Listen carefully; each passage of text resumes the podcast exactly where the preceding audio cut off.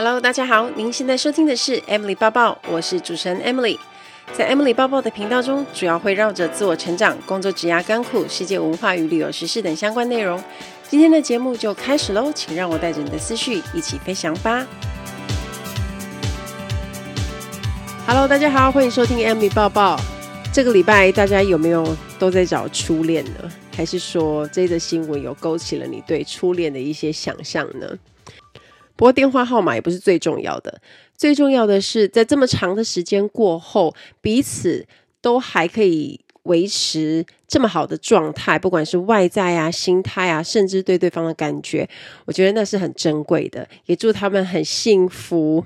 我相信有很多女生跟我一样，看到这则新闻的心情都是觉得非常的开心，而且很兴奋。我们忍不住想要关注的原因，其实是因为这件事让我们相信爱情真的非常美好，而且看到具俊曄他风尘仆仆的为要登记结婚这件事情赶快来台湾，你就会觉得这样子的男生是说得出、做得到，而且很有行动力。女生就会觉得超 man 的啊，真男人真的很有肩膀诶。我觉得很多女生的心里的愿望就是希望可以遇到像这样子类型的男生，许一个自己幸福美好的未来吧。因为我觉得现在有很多的人都是很会说，但是就不一定做得到。像我最近就有朋友跟我分享说，她老公那时候在结婚的时候啊，就跟她承诺说之后就会搬出去啊，什么什么的，然后一定会搬出去。可是经过了这么多年，拖着拖着，不管是什么原因，都还是没有把这件事情履行。所以对女生来说，就会觉得有点失望。那可能就看每个人的容忍度吧，常常可能就会因为这件事情吵架。所以啊，其实说什么，他对你承诺什么，并不是很重要。重点是他最后到底能不能做到，他说得出有没有执行力，有没有行动力，这一点才是我们需要观察的。行为永远比说的还要来的诚实很多。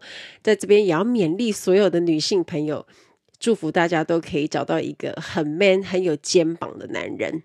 再来要跟大家分享一个非常重大的好消息，我在好学校好好开设的线上课程，跟着空姐抱抱快速通关应考空服员全方位指南。这门线上课已经在三月十六号开始募资喽。那这堂课呢，是很适合想要加入航空业的朋友们，想要考空服员跟地勤人员的朋友们都非常适合。那我会从履历的准备、自我介绍啊、彩妆、包头以及面试各种技巧都囊括在里头一。门绝无仅有的线上课程。那如果你有兴趣的朋友呢，请在三月十六号之后点我的节目的叙述栏那边，就会有网址可以直接去看课程的资讯。因为我们这一集 Podcast 节目上架的时候还没有开始募资，那不用担心，我在三月十六号呢就会把短网址补在我们的节目叙述栏，到时候再请大家直接连短网址过去就可以了。也要提醒大家，一定要用我提供的短网址连接购买哦，这样子的话，我才会赚到钱。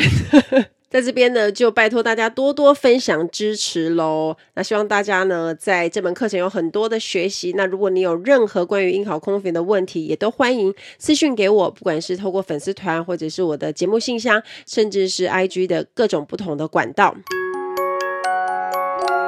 好，那今天呢，我们要来谈有关财务的主题啊。最近跟朋友在聊天，虽然我们彼此各自有很不错的工作发展，可是也会烦恼说，要工作才有钱，那这样子要做到什么时候才可以休息，不用再工作了呢？大家会不会有这样的困扰？就很像是网络上很流行的一句话：“阿姨，我不想要努力了。”不时可能会出现这样的想法，因为可能太累。因为我们工作赚钱，有些人为了买房、买车子，或者是为了哦成家啊、养家活口啊，还要拿来孝顺爸爸妈妈，或者是有些人在规划退休生活。但除非你中乐透了，不然大家应该都会有一种好像钱永远都赚不够的感觉，或者是说怎么存得那么慢。等到有大笔开销需求的时候呢，你就会扼腕说：哇，为什么没有早点规划？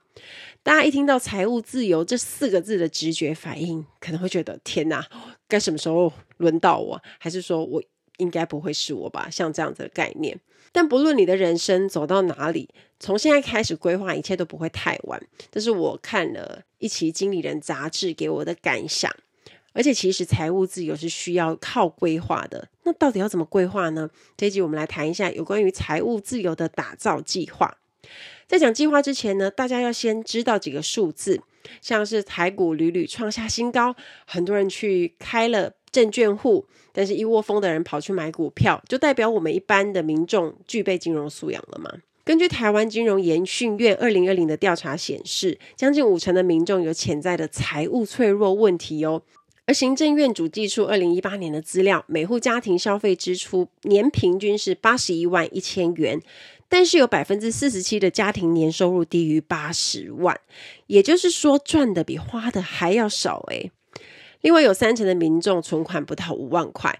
如果有突发的财务需求，有两成的民众是没有办法在一周内筹到十万元的。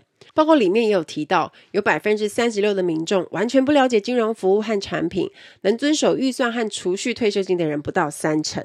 换算成金融素养分数，有高达百分之七十七的民众得分为低和极低。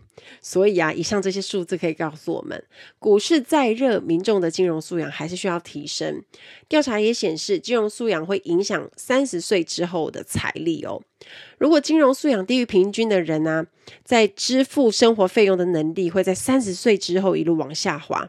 那虽然四十岁储蓄缓慢增加，可是，在七十岁的时候会急速下降。不过，金融素养高于平均的人呢，不仅在四十岁之后储蓄会大幅增加，而且在七十岁之后还可以维持相同的资产，越老也越有生活的支应能力。大家想一想，你想要站在跷跷板的哪一边呢？我刚刚谈的金融素养包含了像是储蓄能力、对于消费的自觉、能设定财务目标、理解投资工具等等。理财就是要能够客观的看待有多少钱流入和流出，了解你自己需要多少钱才能满足你认为的富足人生。那这边谈的富足不是你想要买什么就买什么，而是你可以了解用金钱交换到哪些真正有价值的东西。目的不只是要保障财富，也要让金钱不再去左右我们的生活。所以我们可以得到一个小结论，就是财务自由它不该是天文数字，而是能够真正带给你觉得幸福的生活。你需要的钱越少，你就会越早财务自由。所以你可以选择你要住在豪宅呀，或者是有游艇、有双 B 的车子，这样或许你可能会过得很快乐啦。或者是你也可以写下十件快乐的事情之后，你才发现到能够跟常常家人朋友相聚，可能才是你最在意的事情。想要让人生不再受金钱影响，具体的做法就是要先设定财务目标，去计算一下现在我们的财务状况离目标有多远，算出来了，你就会知道确实的差距。那么要来补这个差距的话呢，就要善用正职收入，或者是要开创副业，多拓展收入。也要做好储蓄的基本功，把钱用在投资，从赚来的报酬去提领生活费，尽可能不要去动到投资的本金，让钱可以继续投资，而且呢，也随着时间成长。换句话说，理财从来不是只有金钱而已，更是你选择的生活方式。你的消费、你的工作，每一次的财务决定都有关系哦。接下来我们就来聊一下要打造财务自由的计划。我们可以分成收入与支出、财务规划和投资工具三个部分来规划。我们先来讲收入，要提高工作收入。讲到财务自由，你会想到什么？像是电影里面一样，啊，你可以住豪宅啊，甚至有私人飞机啊，或者是像那个 Tinder 的那个大骗图一样，撒大把钞票这样过生活吗？其实并不是这样。这几年兴起一个运动，叫做 FIRE Financial Independence and Retire Early） 的缩写，意思就是可以财务自由、提早退休。所以就很像自己把自己炒鱿鱼，因为也是不需要再工作了。里面就有提到，财务自由并非是要追求钱多到花不完，正确来说，应该是你有一笔不工作也可以生活的钱。当你工作失去乐趣，或者是一直被逼着做不想做的事情，你就可以潇洒的说我不干了那种意思。财务自由不是不用工作，而是不用做自己不想做的工作。也就是说，如果你能够找到赚钱又可以满足兴趣的工作，等于你也可以提早财富自由了。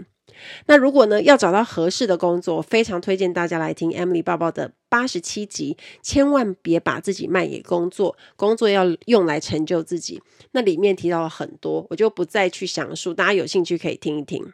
我要说的是呢，当你现在在做这份工作的时候，记得要极大化你的工作效益。在《财务自由：提早过你真正想过的生活》这本书里面指出，拥有正职工作不是最快，可是它却是最稳定的赚钱方式。而能够放大效益的方法，就是要争取加薪。作者表示，每年只要增加百分之一的薪水，把这百分之一拿去投资，就可以让你在未来的二十到三十年多赚进一笔钱。当然，有很多人都低估自己的价值，或者是被老板低估了你的价值，所以你可以用这两个方法来搞清楚自己是不是值得加薪。第一个方法，计算你的市场价值，也就是你现在做的这个工作，另外一家公司愿意付给你相同工作的薪水，那你可以透过一零四或是其他人力银行去查一下你现在的工作相同职务的薪水，或是从猎人头人力资源公司那边也可以来咨询看看你的身价。第二个方法就是要估算你的公司的价值，假设你是业务。而每年的业绩都有达标的话，公司给你的佣金还低于百分之十五到二十五，你就可以试着争取加薪看看。因为扣除掉公司的经营营运成本，假设你可以帮公司赚比你年薪多三到四倍的利润，那再去谈加薪应该不会是一件太难的事。作者也认为，如果要谈加薪的话，百分之十是个合理的区间，所以大家也可以试试看。再来就是你也可以经营副业。你现在的技能和兴趣如果有重叠的地方呢，就可以拿来当成副业的起点，增加另外一个收入的来源。这个在我节目的早期，我记得是第七集《如何脱离死薪水，增加多份收入的方式》，又谈得非常的详细。有兴趣的朋友也可以去听一下那一集。我觉得副业最好是要做自己喜欢的事情，因为这样子比较容易持续，才不会觉得白天在上班，晚上还要加班。所以最好的副业呢，就是那些你本来就有能力可以做的事情。再来谈一下支出，不晓得大家有没有这种感觉？哦，每次上班从礼拜好不容易熬到星期五，可是下班之后呢，就觉得太累，想要吃大餐，回家追剧完后就立刻。觉得要上网去逛街啊，买衣服，跟一下韩国的连线，犒赏一下自己。我自己每次工作压力比较大的时候，我都会这样，因为想要花钱。有些人可能他就会出门血拼。反正如果没有负债的人呢，赚多少就花多少，好像也很合理。至于要买房子啊、退休啊、小孩的教育基金，有些人会觉得离自己太远了，反正慢慢的存，之后应该有一天可以吧。不过这样的心态呢，只会陷入无止境的消费陷阱，最后可能除了月光族落的钱不够的状态。举个例子，就像是 NBA 的球星 Allen Iverson，当初在 NBA 是战神，大杀四方，在 NBA 的生涯也赚进了七十亿的台币，好多。我觉得我不用七十亿，应该七亿就够了。其实应该也不用到七亿，但是七亿应该就会觉得很开心。但是因为他花费没有节制，退休不到三年就宣布破产了，这也是赚得多花得更凶的实力。所以在花费上还是要量力而为，要有所节制一点。那十一住行娱乐的支出有没有一个比较合理的分配方法呢？像是小资女的理想生活提案里面有建议。五十、三十、二十的分配法，百分之五十的收入要用在必要支出，像是要付房租啊、交通费啊、医疗、日常的饮食等等。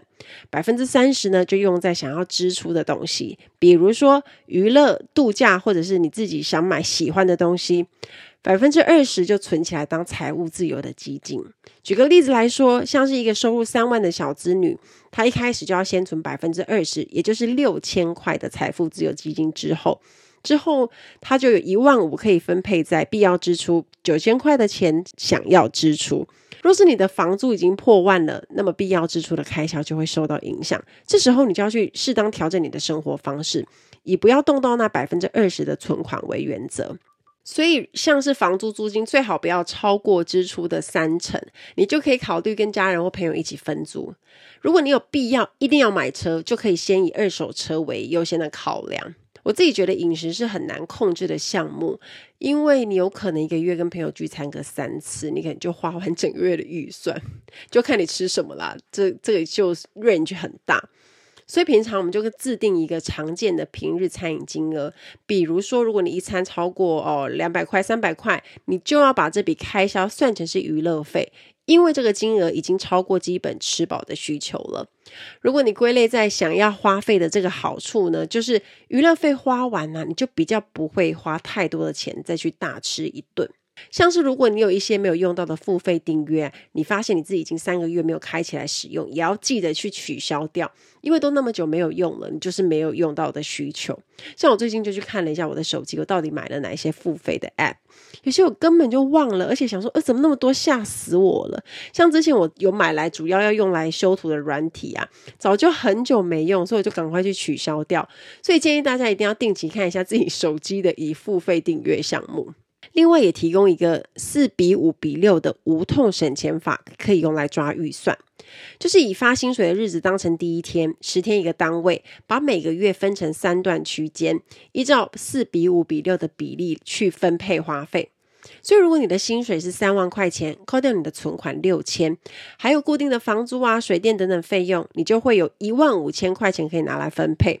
那接下来我们就来用四比五比六的法则，在前十天你可以用的额度是四千块，第十一到第二十天你可以用五千块，最后十天呢，你就可以花六千块，就是营造一种先苦后甘，让你有一种由俭入奢的感觉。才不会有月初挥霍，然后月底又要吃土的感觉。那这样的省钱会比较无痛，还会觉得自己怎么还有剩钱可以花。请大家节制消费，并不是要叫你完全不花钱，而是你要去思考每一笔消费的意义，和怎么样用低一点的成本去过你想要过的生活方式。《金钱超思考》这本书也有提到，花钱买体验是最开心，是最能制造回忆的。因为物品会容易随着时间消磨啊、磨损，不小心弄坏掉。可是体验这件事是难以衡量的。所以呢，像有钱人，他可能去一趟很豪华的游轮之旅，也不一定比得上跟家人一起露营啊、一起围在萤火旁边聊天的回忆。所以，把钱花在和家人朋友同乐，也可以带来非常大的幸福感哦。大家记得持续检视你的支出表，去评估你花的每一笔钱是不是可以真的带来满足与充实。能够控制花费，你就不会容易为钱所苦喽。再来，我们来讲第二部分，有关于财务规划。Ladies and gentlemen, welcome on board. This is in-flight service manager Emily speaking. 欢迎来到航空小知识单元。在今天的航空小知识，我们要学的这个字叫做 grooming check。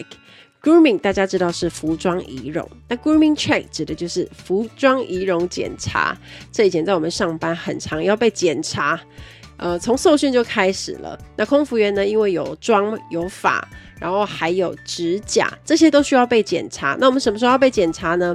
其实以前在受训的时候，每天都会有一个时段，就是每一个人要走过去，然后教官去看你的妆啊、发合不合格。那妆其实不是代表只有整体的妆，会看得很细，比如说眼影啊、整个眼妆啊，然后你的口红 O 不 OK，合不合格。像空服员的制服颜色都会比较重嘛，像以前国泰就是红色的，那这时候我们公司就会有规定，有哪些口红的颜色是可以用来上班的，这就是公司规定的颜色。那当然上线之后，大家可以随便乱擦，因为就比较少在管。可是，在受训的时候呢，我们几乎都是擦大红色的。那以前在 Emirates 的时候更不用讲了，大家知道小红帽，小红帽就一定要配红唇啊。以前我在买买口红都是直接是正红色买，没有再挑其他的颜色的，因为大红色的口红可以让牙齿看起来更白，而且整体的感觉是更有精神的。所以你会发现有很多空服员都是擦红色的口红。那除了妆容以外呢，头发也是啊。像有些航空公司可能就会规定组员有几种的绑法。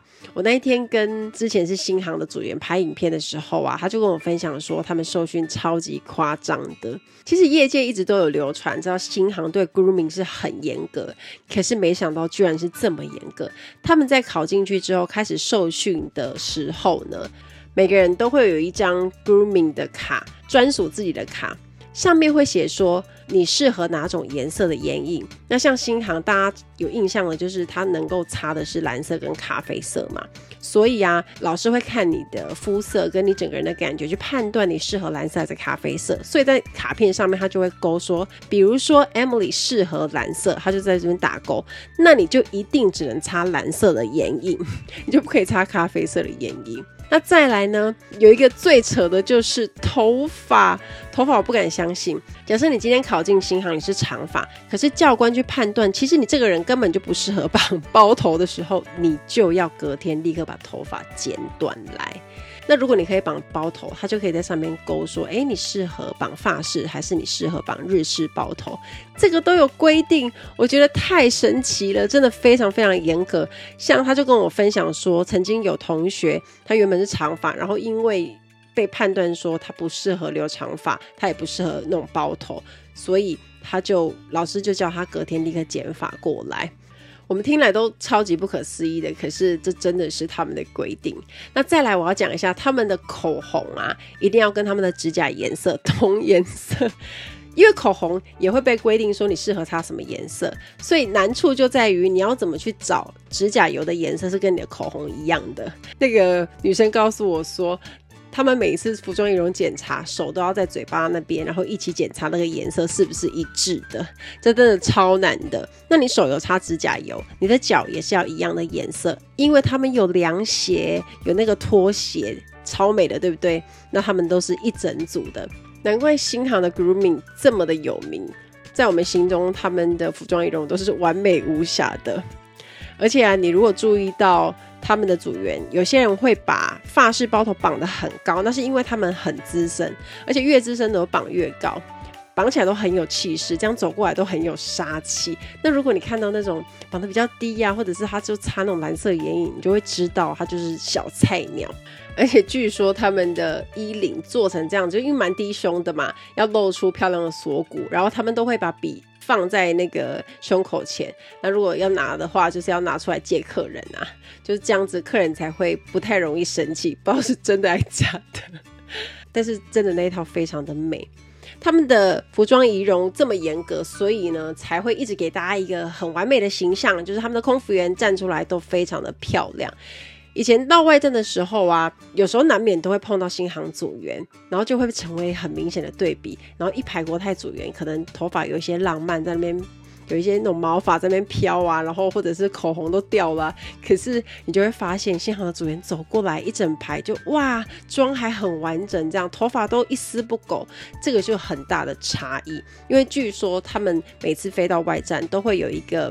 After landing 的 grooming check 就是降落后的服装仪容检查，也就是说你要走出去让客人看到，你要走在机场的时候呢，还是需要非常完美的。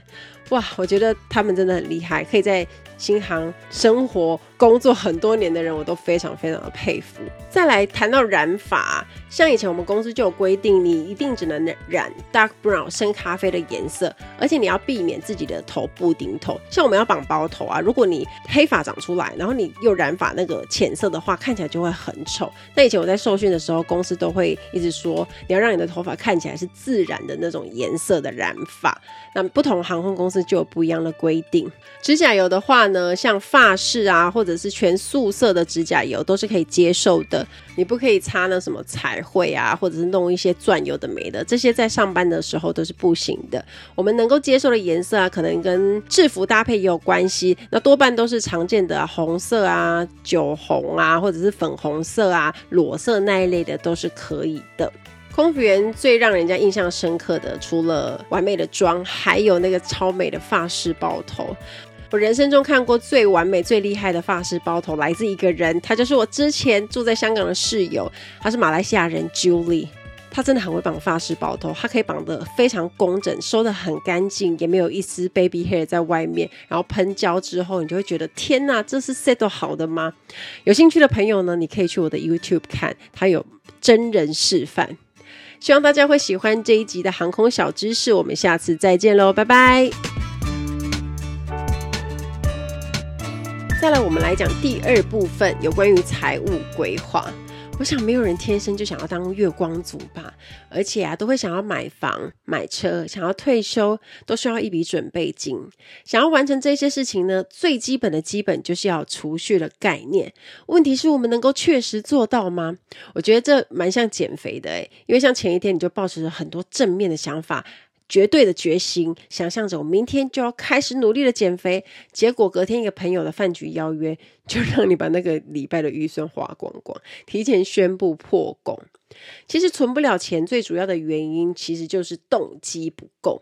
但是也要告诉大家，如果你越早开始储蓄，就会有越多时间去分摊你需要存的金额，你的压力呢也会变比较小，就可以利用市场上各种储蓄的优惠。在心态上也会比较安定，对数字也比较敏锐。大家可以想一下，你每个月的花费从三万降为两万七，少了那百分之十，对生活的影响可能不会太大，但是可以让你的退休生活更有余裕。你不用等到五十岁还很紧张，说我怎么办？我的退休金还没准备好。所以要存钱储蓄的第一步，就是要先设定财务目标，而目标分成两大类，第一种就是强制性目标，指的就是必要的花费，像是紧急预备金、清偿债务。储存退休金，让之后的生活可以过得更宽裕。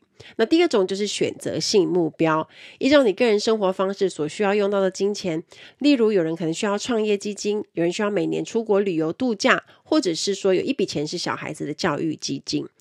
在确定我们目标之后呢，第二步就是要计算应该要存到的总额，就是要先预想预计花多少时间你可以达到目标。那每一年的投资收益跟通货膨胀率回推。你每一个月要存多少钱？再来第三步就是要制定储蓄计划。人是很贪心的，什么都想要，所以当你定完目标，就发现天哪，我这个也要，那个也要，有太多目标了，会让你每个月被迫锁住的钱大于你可以动用的金额。所以呢，在设目标的时候，我们要去分轻重缓急，要懂得去排一下优先顺序。比如说，紧急预备金和退休金是一定要存的选项，那每个月一定要存在这两个账户内。或者是你去降低某些目标，假设你现在买房基金不够，你就可以考虑买在更便宜的地段啊，让头期款再更低一点。最后重新检讨你的生活习惯，是不是有一些不必要的开销，也可以帮助你提高储蓄比例。另外有一个小小的建议，就是不管你有多少钱，储蓄的方法就是一拿到钱的时候就要立刻存起来，而且呢，你要依照用途分开放。所以啊，你可以分成几个账户，像是日常生活需求、投资账户、长期储蓄账户、子女教育基金、娱乐需求账户等等。桌上也可以放一个存钱罐，即使是零钱也可以存起来。那个动作就是要告诉自己每天都要存钱，让自己可以养成这个好习惯。我们家呢，就有一个专门存五十元硬币的长条木质的存钱筒，那个是我阿布发起的活动。他就跟我们说，如果你身边刚好有五十元硬币，就投进去。那几年下来真的很惊人，因为那个存钱筒已经满到塞不下。五十元硬币是蛮厚的，可是那个木桶也很长，也有一点宽度。那初步估计，其实它是好几万块跑不掉。那那虽然很重，放在那边，可是呢，就是积少成多，你才会发。发现说，诶，你每天这个动作其实是可以造成很大的影响。那前面讲到买房基金。其实买房子和其他的消费有很大的不同，因为你买完房子之后，每个月就多了一笔房贷支出，而且啊，房贷就是加负担最重的开销。如果房贷占每个月收入比例太高，一旦出现了要紧急用钱的时候，就很容易会周转不灵。所以比较好的状况是，你的房贷大概是占你实际收入的三分之一，那剩下的就可以当支应每个月的生活费，遇到紧急状况也能应付。举个例子，如果一对夫妇他们的月薪合计是十二万元，那预计还可以工作二十年，每个月拨三分之一来当房贷的话，大概就是三万六千元。用百分之一点二的利率来算，假设还款年限是二十年，那建议你的贷款金额就不要超过七百万。那接着就看你能够准备多少现金出来，去当成评估房屋的总价上限。那一般来说，如果是预售屋，你大概要拿总价的百分之二十到三十作为自备款。假设你有四百万的自备款，加上可以贷款的金额七百一十二万，那么能够负担的总价就是一千一百一十二万元。超过这个数字的房子呢，就不要勉强去买。另外，还有一种评估的计算方式，就是房屋的总价不要高于年薪的六倍。那这要怎么算呢？就是用你的房屋总价去除以家庭年收入。如果数字大于六的话，就代表负担太重；如果数字是落于三到六之间，代表你们是能力可及的。可是如果小于三的话呢，就代表你的负担比较轻，可以另外再买一栋之类的。举前面那对夫妇的例子来说，他们的月薪是十二万，所以年薪算下来是一百四十四万。假设他们想要买一千两百万的房子，那除以一百四十四万的年薪，就会得到八点三这个数字，所以这个负担就太高了。那如果是八百万的房子呢？除下来的数字是五点五五，诶，小于六，就会是能力比较能够负担的范围之内。所以建议大家房屋的总价不要高于年薪的六倍。在买房子的时候啊，记得要去精算购物所需的每一分钱，去定出合理负担再出手哦。最后我们要来谈的是投资工具的操作。想要财务自由，除了要节流之外，开源当然也是一件很重要的事情。开源的方式像是可以提高你的收入啊，或是增加收入来源，像工作得来的薪水是一种。那另外一种方法就是投资。相较于工作靠自己的能力赚取薪水，投资就是用钱来赚钱，就很像是滚雪球，一开始很小，但是随着时间的拉长，就会越来越大。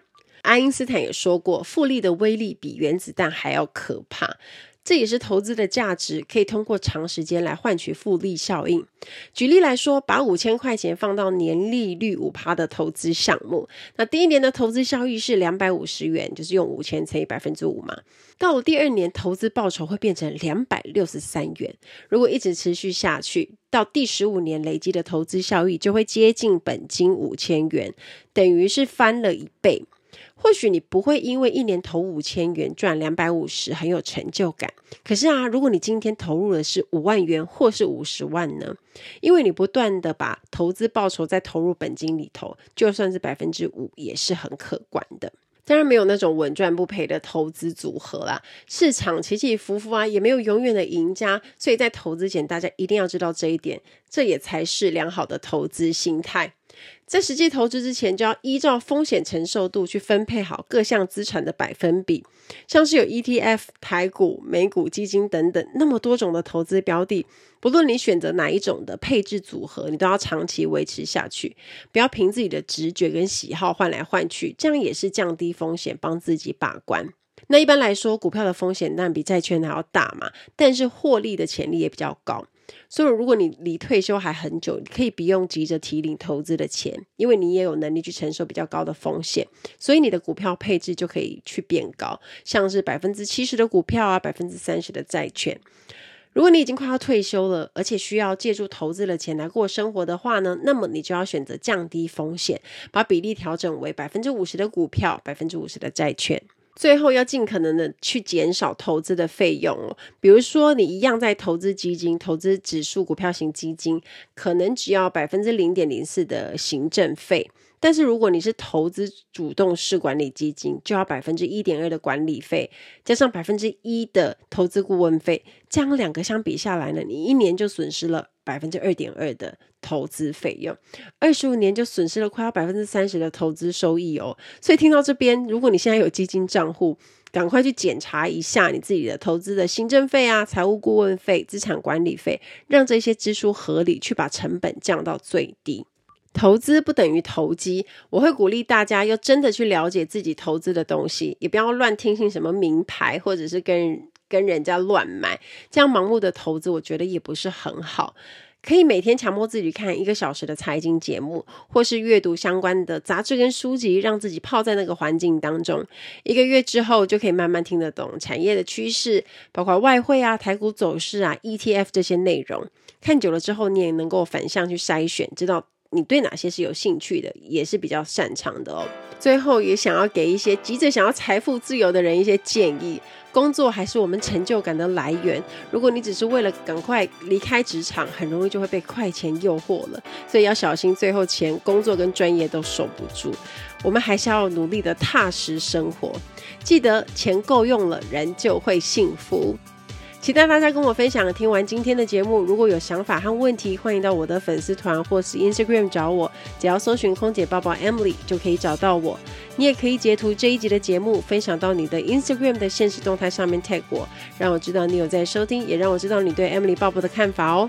最后感谢大家收听这一集的节目，真的非常的感激哦。如果你喜欢今天的节目，也欢迎帮我在 iTunes 评分中留下五颗星的评价哦。我们下一集再见喽，拜拜。